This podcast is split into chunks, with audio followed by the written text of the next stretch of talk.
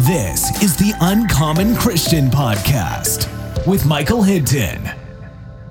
Hey, hey, hey, everyone. Thank you so much for tuning in today to the Uncommon Christian Podcast. This is Michael Hinton with you for today's episode, episode number twenty-six. Man, twenty-six episodes. It's been a good run so far. Well, we're in a conversation series called Lessons Learned, where we're looking back on some of the lessons learned from the year that was twenty twenty. And I don't know about you, but I found that throughout the t- year of twenty twenty and the pandemic, I was constantly faced with the question of contentment. Was I content with the way my life was going at the moment? Would I be content if the pattern continued? Did I want a change in my life, my work, my personal habits? Uh, for those of you who are into the Enneagram, I am an Enneagram number three. Okay, I'm an Enneagram three. And if you know anything about threes, contentment can sometimes be a personal struggle for us threes. It's not that we can't find contentment, it's just that the status quo bothers us.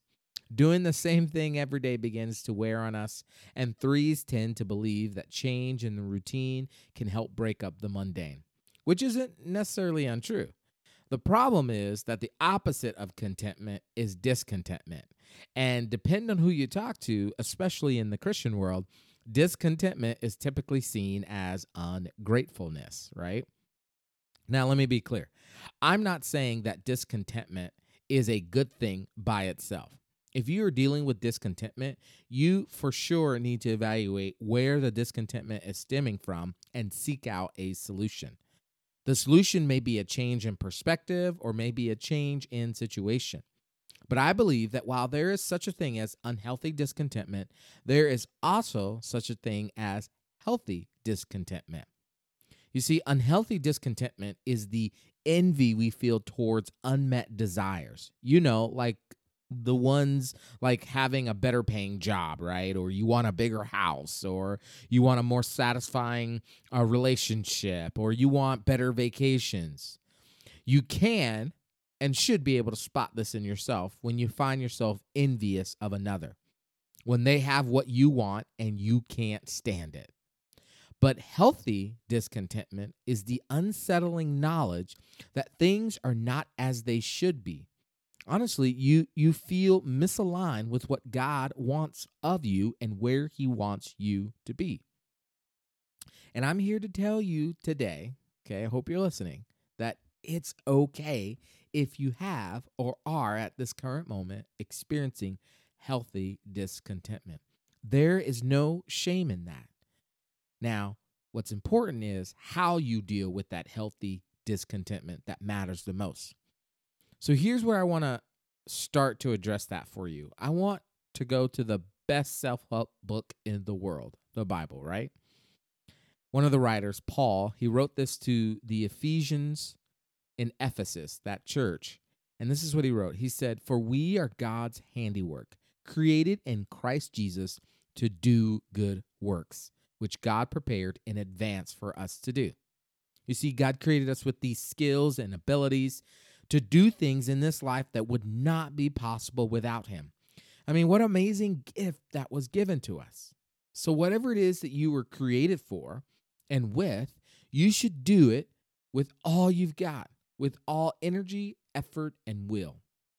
Now, there's a phrase that I mentioned in several episodes ago that I repeat to myself. Actually, it was the first episode of the Leaders in the Living Room series. And I, I talked about these different phrases that I kind of daily remind myself to help me live out how God wants me to live, okay? And the phrase that I repeat myself that has to do with this is the phrase that I will do whatever it takes to live out my God-given purpose. I will do whatever it takes to live out my God-given purpose. Whatever it is that God puts in front of me or you, no matter how hard or how difficult it may be, you and I should desire to do everything and anything short of sin to live out the purpose God has for us.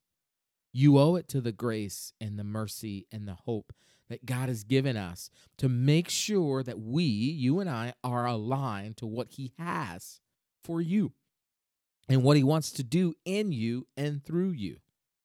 Now, does that always mean you'll need to change the scene or turn the page on a job or change relationships or create new partnerships or change habits or forge new paths? Not always, but sometimes, yeah. You've heard the saying that seasons change, and sometimes the seasons you're in, God is getting ready to change it for you, call you to a new adventure and a new season. You know, at the start of twenty twenty, I was working at an amazing church in Southern California, working with an amazing team of men and women who were some of the most talented and passionate people I had the privilege to partner with and lead. When the pandemic hit our state and everyone started to work from home and ministry as we knew it changed, I took the opportunity to have some very honest conversations with God about what He has me doing. I began praying that I wanted to align with His will for me, but I was also feeling like something wasn't right. I didn't feel in a quote unquote like I was in a sweet spot. I'd asked, uh, I wasn't asking to leave my church or my current role. I loved what I was doing, but if I was being honest, something just didn't feel right. Well, little did I know, uh, God was already up to something big, and so. Like in J- late July, my wife and I made the decision that, you know, it was time for a change. Um, God ended up calling us to an, another amazing church, working with an amazing set of people whose whole mission is to help people find and follow Jesus. And the best part about it was we didn't have to leave Southern California. We got to stay. Now, the point of me sharing uh, my life update with you is this. It wasn't that I was ungrateful for the church I was working at or the people I got to work with or the situation that God had me in. It wasn't that I was unhappy with uh, anything of that nature. It wasn't that I became disenchanted with the place that we lived at. It was nothing like that. It was because God placed within me a healthy desire to be aligned with what He was desiring to do in my life. So remember the daily phrase, I will do whatever it takes to live out my God-given purpose. That doesn't mean fabricating purpose, right? This doesn't mean making up a purpose so that we can get what we want. No, what this means is aligning with God's purpose and doing whatever possible short of sin to live it out. So for today's episode, I just want to share with you just three things that I learned during the season of seeking God's purpose for the next season of my life.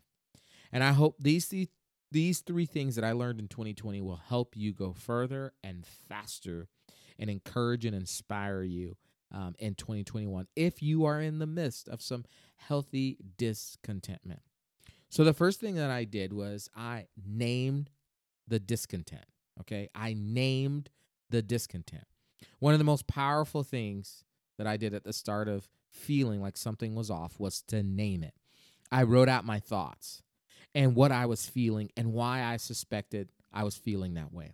The reason why that this is so important is because it allows you to easily identify if the discontent is healthy or unhealthy. Now, this will require one hundred percent complete honesty with yourself and with God. Because the fact of the matter is, He already knows what's going on. You might as well be honest with yourself. And when you can name it, then you can deal with it. If it's unhealthy, then you know you must give it over to God and allow Him to work it out in you. If it's healthy, then you can continue down the path of working it out with God, what and where He wants to align you, okay? The second thing I did was I acclimated to the unsettledness, okay? Acclimate to the unsettledness.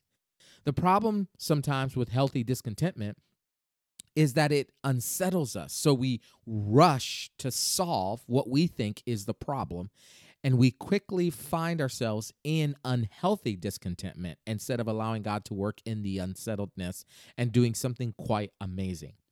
I, I, I, I'm kind of reminded of a, of a sailor, okay? A person doesn't become a sailor by going out to sea once and then returning to land. No, the person goes out to sea and remains at sea to get acclimated to the undulating motion of the sea. That's what makes that person a sailor, right?